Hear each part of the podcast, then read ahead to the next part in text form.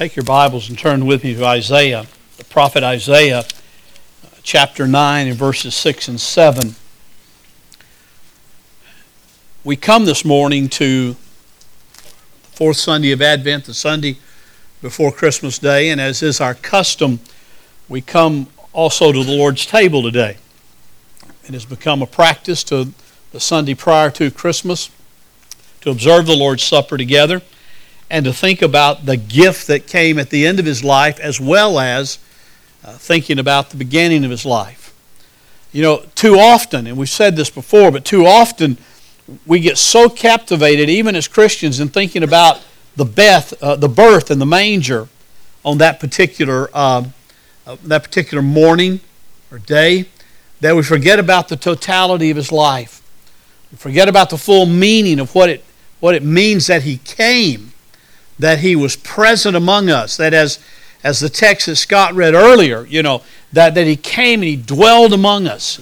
He, he lived among us. He tabernacled, pitched his tent. However, whatever translation you've got there talks about that he came and he dwelt among us to be our Redeemer and to be our Savior. I mean, that, that is the, the totality. He didn't just come to be born, but he came to live a perfect life and to die as a perfect sacrifice. That all who believe might come to know him. Now, you know, you realize that to the, to the secular ear, that really sounds strange. I mean, the whole thing about Christmas to the secular ear is somewhat, uh, somewhat unusual, somewhat strange. That, a, that a, a virgin, one who had never known a man, a very young lady, no doubt, was with child, conceived not by a man, but conceived by the Holy Spirit within her for a very specific person, uh, purpose, chosen by God to be used in that specific and particular way. I mean, can, can you really try to hear that from the secular mind that, that God blessed Mary in such a way and chose Mary in such a way that, that all of this happened? I mean, it sounds it sounds fairy. It sounds like something surely somebody made up. It only is when the Holy Spirit of God comes upon you and moves upon you and shows you the truth of that reality that it can make any sense at all. And it's only when you understand the totality of Scripture that that birth takes on its real significance and its real meaning. And that's what the prophet Isaiah is talking about in chapter 9 verses 6 and 7 that I want to read to you again right now and then look at for a moment as we prepare to come to this table. I want to talk to you about the paradoxes of Christmas. The paradoxes of Christmas. You know what a paradox is? It's, it's something that seems to be a contradiction. It's something that, that seems to be incompatible, as though they, they just don't fit together. But that's exactly what Christmas teaches us that there are paradoxes in this life that we only understand by the revelation of God. We don't understand them by human reason, we don't understand them by normal circumstances. But only as God shows them, only as God enlightens our heart to understand the revealed text, the Scriptures, can we really come to see it as truth and believe it as truth and place our faith in that because it is the truth. Listen at the prophet Isaiah again. Verse 6 For a child will be born to us, a son will be given to us, and the government will rest on his shoulders, and his name will be called Wonderful Counselor, Mighty God, Eternal Father, Prince of Peace. And there will be no end to the increase of his government or of peace on the throne of David and over his kingdom, to establish it and to uphold it with justice and righteousness from then on and forevermore. The zeal of the Lord of hosts will accomplish this. You know, as you look at that, as you, you start out, it's real easy to just kind of fly over that first phrase, those, that first part of verse 6, where it says, For a child will be born to us, a son will be given to us Uh, and it's almost you know like taking that as being saying the same thing just saying it two different ways but that's not what isaiah is saying he's saying there will be a son born talking about the humanity of Christ, the humanity of the coming Messiah. And there is a son that is given. There's a son that is born. A son will be born. A child will be born. And a son will be given to us. That's the deity side. That's the, the, the side of the God man. A son will be born. And we know what birth is and, and a son will be born, but a, a, child, a son will also be given. The very Son of God, the very, the, the very God incarnate person, the only one who's 100% God, 100% man, he will be given to us, not born by natural causes, not born in natural ways, but he will be given to us as a gift as one who will be our substitute, as one who will be our sacrifice. The prophet Isaiah, speaking under the inspiration of God Himself, says this is what's going to happen. And in that verse 6, he's looking forward to that that takes place in that manger in Bethlehem thousands of years later. A, a child will be born, his name will be Jesus, but a son will be given. His title will be Christ. Messiah, Savior, and Lord. And, and so in this one verse, in that first part of verse 6, we see the humanity and the deity of Christ all wrapped into one. We understand that He is born and He is given. And you cannot miss out on those two things. You take away either one of those and you fall into heresy. You fall, fall into false teaching. You take away His humanity and you, or you take away His deity, either one, and you miss the whole point of this Christmas story that Isaiah is beginning to foretell before it ever came. He goes on and he says the government will rest on his shoulders, obviously talking about his kingdom that is established. His kingdom that is now present among his people in his church. His kingdom where he rules within the church. He is the, he is the sovereign. He is the Lord. He is the one of whom we are his slaves, his servants, his doulos, as Scripture talks about, and he rules over his church. We miss that in the 20th and 21st century to a great extent. We've come to think that the church is all about us and what we can get out of it and what we want and how we want it to happen. And we get all caught up in everything from worship wars over music to, to taste and, and how we do various things and programs and all. And that means nothing. The, the point is not that we want to decide what we like and what we want. The idea is what does He want and what does He command and how can we submit ourselves to that? How can we find ourselves in submission to the King's will? Not our will. Not what we desire. But what has he spoken and what has he said? The government of his kingdom and his kingdom on earth today is embodied in the church of Jesus Christ. This is his kingdom. One day his kingdom will be over all things, and he will, he will rule in that, in that period where he will show himself as the Lord to all men. And, and some will, will still struggle with that. All will ultimately bow, but at one point it'll be too late but it says the government will rest on his shoulders. He will rule. It's his authority. And our job as a church today is not to try to be hip, not try to be the contemporaries we can be, not to try to please the world. Our job is to say, what is it that God has said and what does God want? And let's align ourselves with that in obedience to him. But, but then it gives some names. It says, and his name will be called Wonderful, Counselor, Mighty God, Eternal Father, and Prince of Peace. Several names there. Now, I want you to know, in, in most translations today, and in the one I'm reading from, and probably the one you have, it appears that wonderful is a, is a descriptive word for counselor. A, a, modifying term for counselor. He will be wonderful counselor. There's no comma after wonderful. Spurgeon argued in, in his Christmas sermon of 1858, uh, Spurgeon argued that there should have been a comma after wonderful. That, that there should be a, a comma there to break it away from counselor. That it should be read, His name will be called Wonderful, Counselor, Mighty God, Eternal Father, and Prince of Peace. And I don't, uh, you know, you realize there were no, uh, there were no commas or periods in the original text. Uh, those are all interpretive devices that were used by the translators of the text. And I think Spurgeon has a point. I think the whole idea is to say his name will be called wonderful. The word wonderful there in the Hebrew can carry with it several meanings. It can carry with it the idea of marvelous.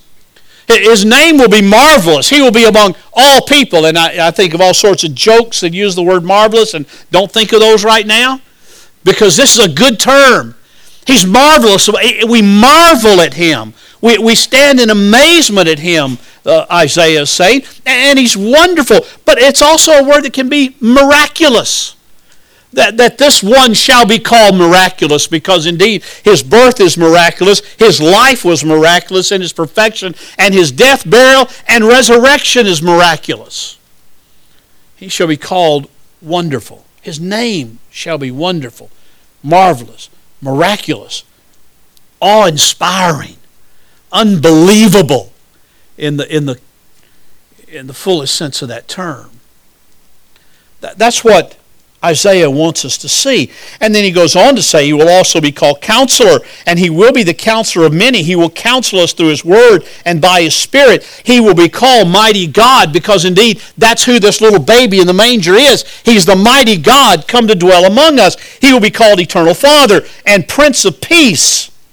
And Isaiah could have gone on. There are many other names in the Scripture, both Old and New Testament, that Isaiah could have pulled from to say this is what his name will be. But he chose those just to give us a flavor of the, of the magnificence of this one that is born on this particular day. But think about it a little baby in a manger called Mighty God? There's something of a paradox there. He's a baby. There's, there's Mary, his, his mother. There's Joseph, his assumed father by that point. As we know him, he's merely his, his stepfather, caring for him in life. But, but that baby, mighty God, that baby, eternal father, that baby, Prince of Peace, why, well, was just a baby. There's a paradox in the very birth. It's not until you come on down the line and you watch his life develop and his ministry develop and you see that he really is unique. He really is different from anyone that has ever been on this earth. He's different from anybody that's ever walked or spoke or taught or anything else. But it's not even until you come to the final days of his life when he hangs on that cross, is buried in that grave, and then raises again from the dead that you really see the totality of how wonderful he is. Some looked at him and said, He's wonderful as a teacher. That's good. We will take him or we will leave him. Some looked at him and said, He's wonderful as a miracle worker. We love to see him uh, heal the sick. We love to see him heal the blind. We love to see people who have been crippled since birth to stand up and walk. I mean, all that's wonderful, but we'll take him or we'll leave him. But he's mighty God. He's the one who speaks, and, and you really have to deal with that. You cannot just say, meh, it's no big deal. It's a big deal. This one born on Christmas is the mighty God of all creation. That's what John was talking about in John 1 that that Brother Scott read just a little bit ago. In the beginning was the Word, and the Word was with God, and the Word was God. The same was in the beginning with God. By Him all things were made, and apart from Him was not anything made that was made. There would be nothing without Christ. You see, the thing that that Isaiah is showing here is this one whose name is called Wonderful is wonderful in the past and he's wonderful in the present and he'll be wonderful in the future. He's wonderful in the past, in, in the uh, before time. I mean, he was there with God at the creation. He was already in existence. There's no, there, there's no doubt about that scripturally. He is the pre-existent Son of God, pre to that, uh, before that birth in the manger. Thus, the Son is given, not just born. Eh, he was marvelous. He was wonderful. He was miraculous in the past. We, we don't always understand. Matter of fact, we never understand fully the whole concept of the Trinity and how Father, Son, and Holy Spirit all fit together as one God. I mean, we, we struggle with that and we, we wrestle with that even as believers. But we ultimately come to the point of Scripture saying, well, that we, we believe it because it's revealed. And so that baby in the manger was really long before that in existence and ruling and wonderful. In our past, we see his life on earth and we say his life is, is wonderful. His life that we read about in Scripture when he walked on the earth is a magnificent life. It's, an, uh, it's, a, it's a life unparalleled by anybody else. He's also wonderful in the present, right now. Because we understand that because of his resurrection, he's not dead. Uh, that's the uniqueness of Christianity. That's the uniqueness of our faith.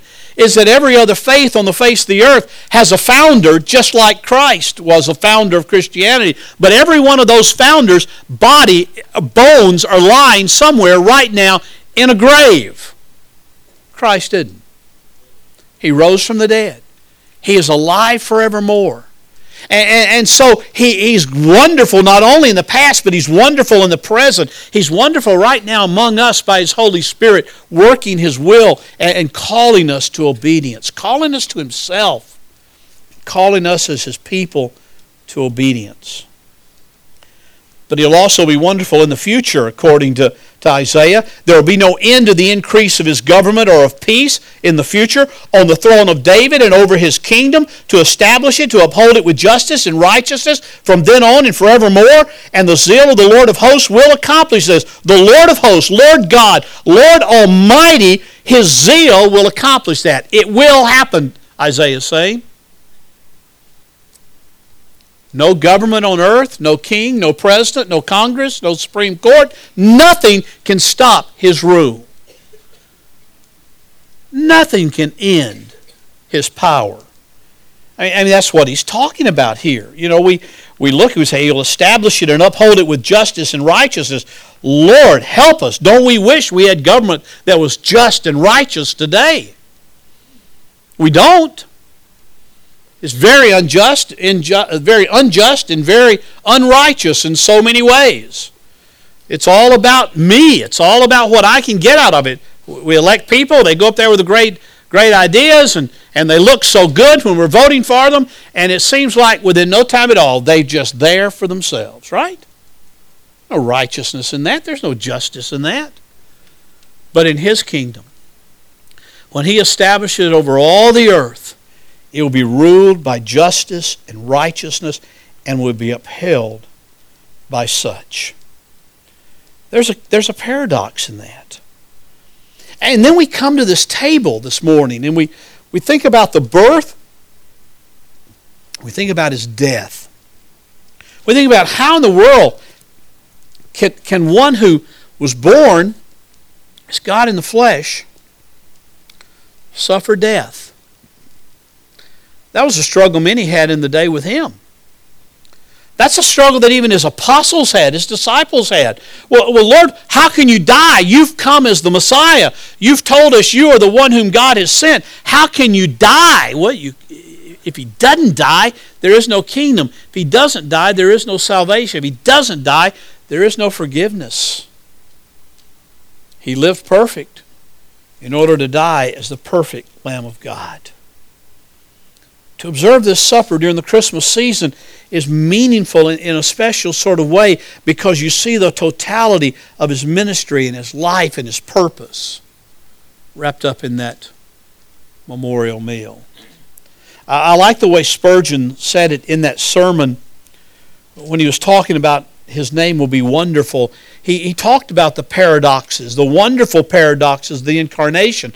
Spurgeon said, In Christ, the infinite becomes an infant. I mean, what is any more finite than an infant? What is any more limited and, and necessary for, for assistance than an infant? But the infinite becomes an infant. The etern- he's eternal, yet he's born of a woman. He's almighty, and yet hanging on a woman's breast, supporting the universe, and yet needing to be car- carried in a mother's arms. He's the king of angels, and yet he's the reputed son of Joseph. He's the heir of all things, and yet the carpenter's despised son. I mean, do you see the paradoxes that fall in there? The, the, the apparent contradictions, the apparent differences that, that fall within all that? another writer, a contemporary writer, Sam Storms, also uh, reflected on the paradoxes, and I like these. Uh, hear this as we prepare to come to this table. Storms says, The Word became flesh. It's a paradox. The very Word of God, the Word that spoke everything into existence, became flesh. God became human.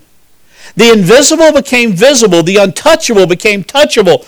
Eternal life experienced temporal death in that cross.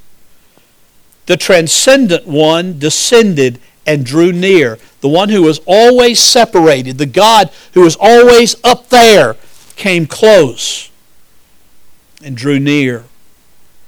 The unlimited became limited for a period of time. The infinite became finite. The immutable became mutable. He changed.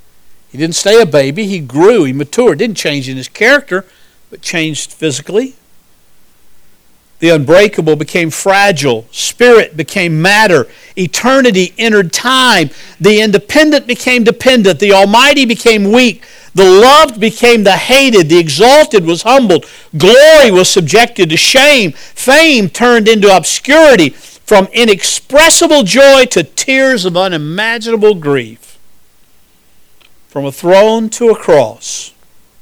From ruler to being ruled from power to weakness. All of that so that he could be our Redeemer. All of that so he could give his body on a cross as our perfect lamb for our salvation. All of that so that he could shed his blood as the blood of the new covenant. You, you see, we don't typically always think about the Lord's Supper as being a part of Christmas. But without the Lord's Supper and without the cross and without the death of Christ and the resurrection of Christ, the manger really means nothing. It, it, it, it, it gathers and garners its meaning out of the purpose and the calling with which He came into this world. It, it becomes a reality.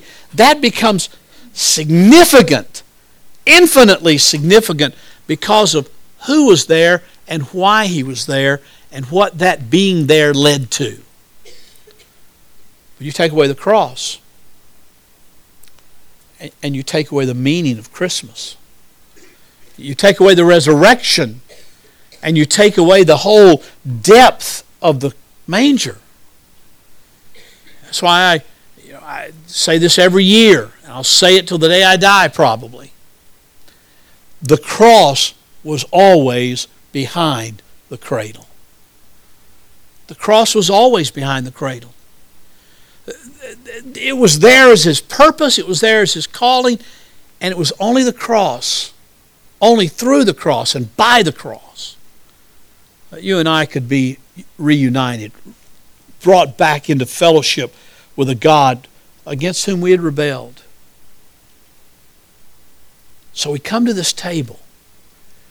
And, and the scripture says we're to come in remembrance and, and thinking about the past and thinking about the present and anticipating his second coming. So they're all wrapped up in that. We remember what he did, we remember what he's doing in our lives now, and we remember what he will do one day when he returns to this earth. We come to the table to say, Thank you, Lord. To say, We are grateful, Father for your unspeakable and unimaginable sacrifice that goes beyond anything we could ever dreamed of, anything we ever, could ever hoped for, because it's by your giving unto us a child is given. It's by your giving that we can know eternal life, that we can know a relationship with Christ and with God through Christ. It's by that first, it's by that cross and the supper that we understand the significance of the manger. I want you to bow your heads with me as we prepare to partake of this meal. I'm going to ask the the deacons who are serving to go ahead and come forward.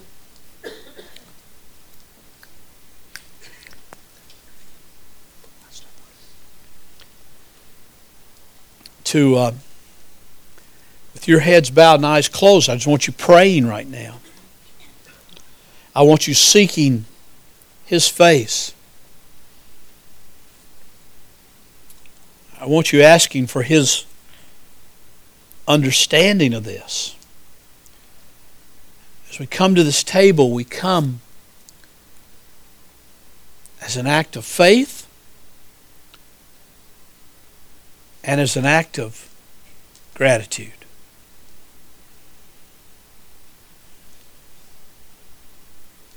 We come to this table to remember. If you're here this morning and you're a believer in Jesus Christ, a baptized believer, whether you're a member of grace or not, I invite you to participate in this. This is the Lord's table, not our table. If you're not a baptized believer, I ask you just to let it pass you by. Think about what it means. But just let the, let the tray and let the, the elements pass you by. Father, I pray right now that your Holy Spirit will strengthen us as we come to this table. I pray, Lord, that your Holy Spirit will deal with us about sin in our own life, even during this Christmas season. I ask you, Lord, to, to remind us that the paradox of Christmas is the paradox of your rule and your reign over all this earth. We may not see it with our physical eyes, we may not understand it completely, but Lord, by your word, we know it's true. And for that, we are grateful. Father, use this time to strengthen your body, the church as we worship you through the Lord's Supper.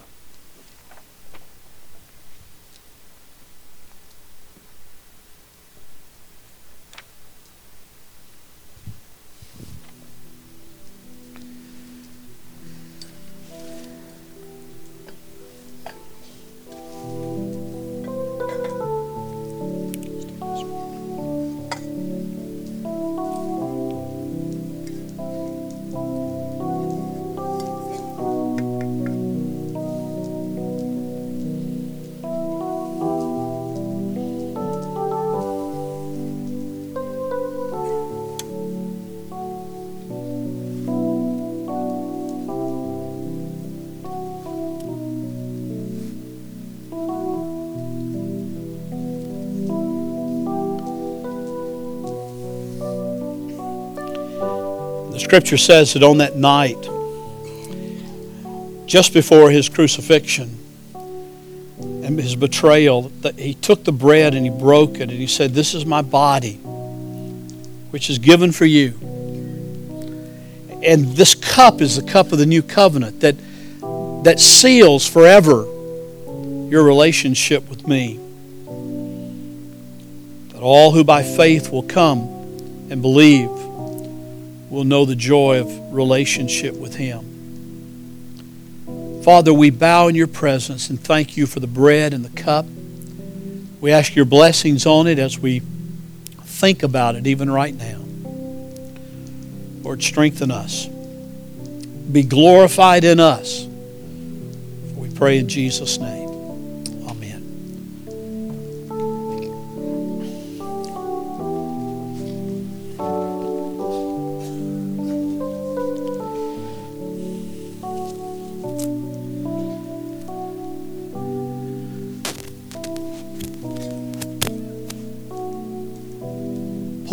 Apostle of Jesus Christ by the will of God, to the saints who are at Ephesus and who are faithful in Christ Jesus. Grace to you and peace from God our Father and the Lord Jesus Christ. Just as He chose us in Him before the foundation of the world, that we would be holy and blameless before Him. In love, He predestined us to adoption as sons through Jesus Christ to himself, according to the kind intention of his will, to the praise of the glory of his grace, which he freely bestowed on us in the Beloved.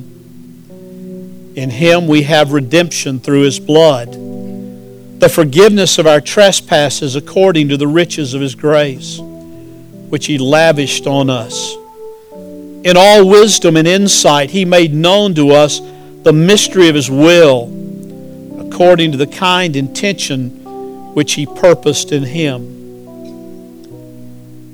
With a view to an administration suitable to the fullness of the times. That is the summing up of all things in Christ, things in heavens and in the heavens and things on the earth In him also we have obtained an inheritance, having been predestined according to his purpose, who works all things after the counsel of his will, to the end that we who were the first to hope in Christ would be to the praise of his glory. In him you also, after listening to the message of truth, the gospel of your salvation, having also believed, you were sealed in him with the Holy Spirit of promise, who has given us a pledge of our inheritance with a view to the redemption of God's own possession to the praise of His glory.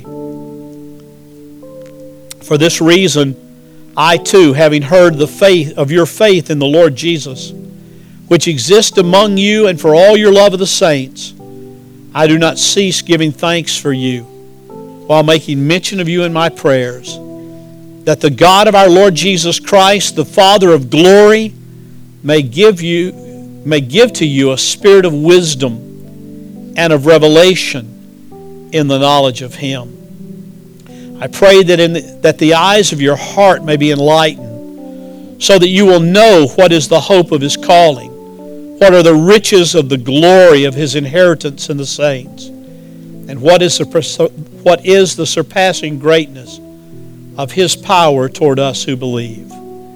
These are in accordance with the working of the strength of his might, which he brought about in Christ when he raised him from the dead and seated him at his right hand in the heavenly places.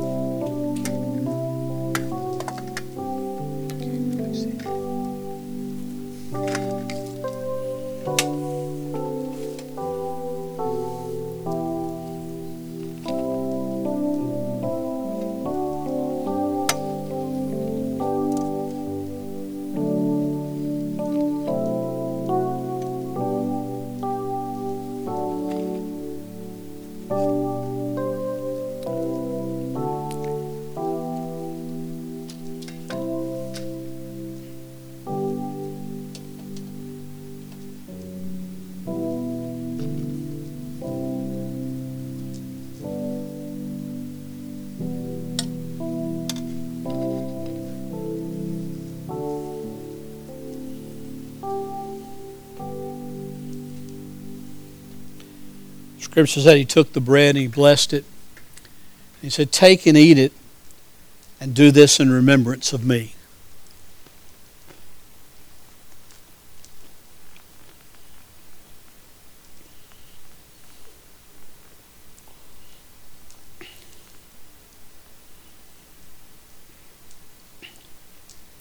And after that, he took the cup. And he said, This is the cup of the new covenant, which is in my blood. Take this, drink it, and do this in remembrance of me.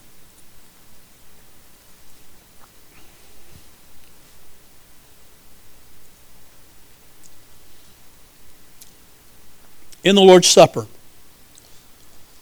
we have the gospel that Jesus Christ died,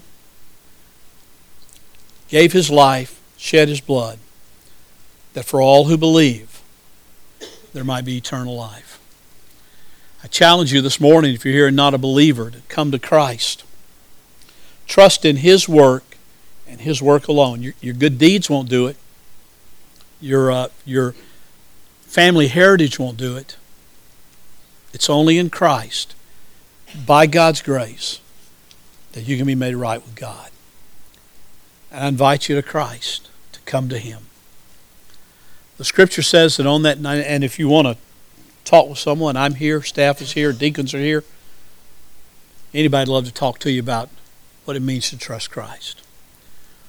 Scripture says on that night, he when they did the Lord's Supper, they observed the Lord's Supper, that they sang a hymn and went out. Jeff, what is our hymn? How great is our God. It's a great closing hymn for this. As we stand together and sing together, we will sing this unto the Lord. It's a hymn of commitment. We'll also sing this as a remembrance of what this supper means. Let's sing together.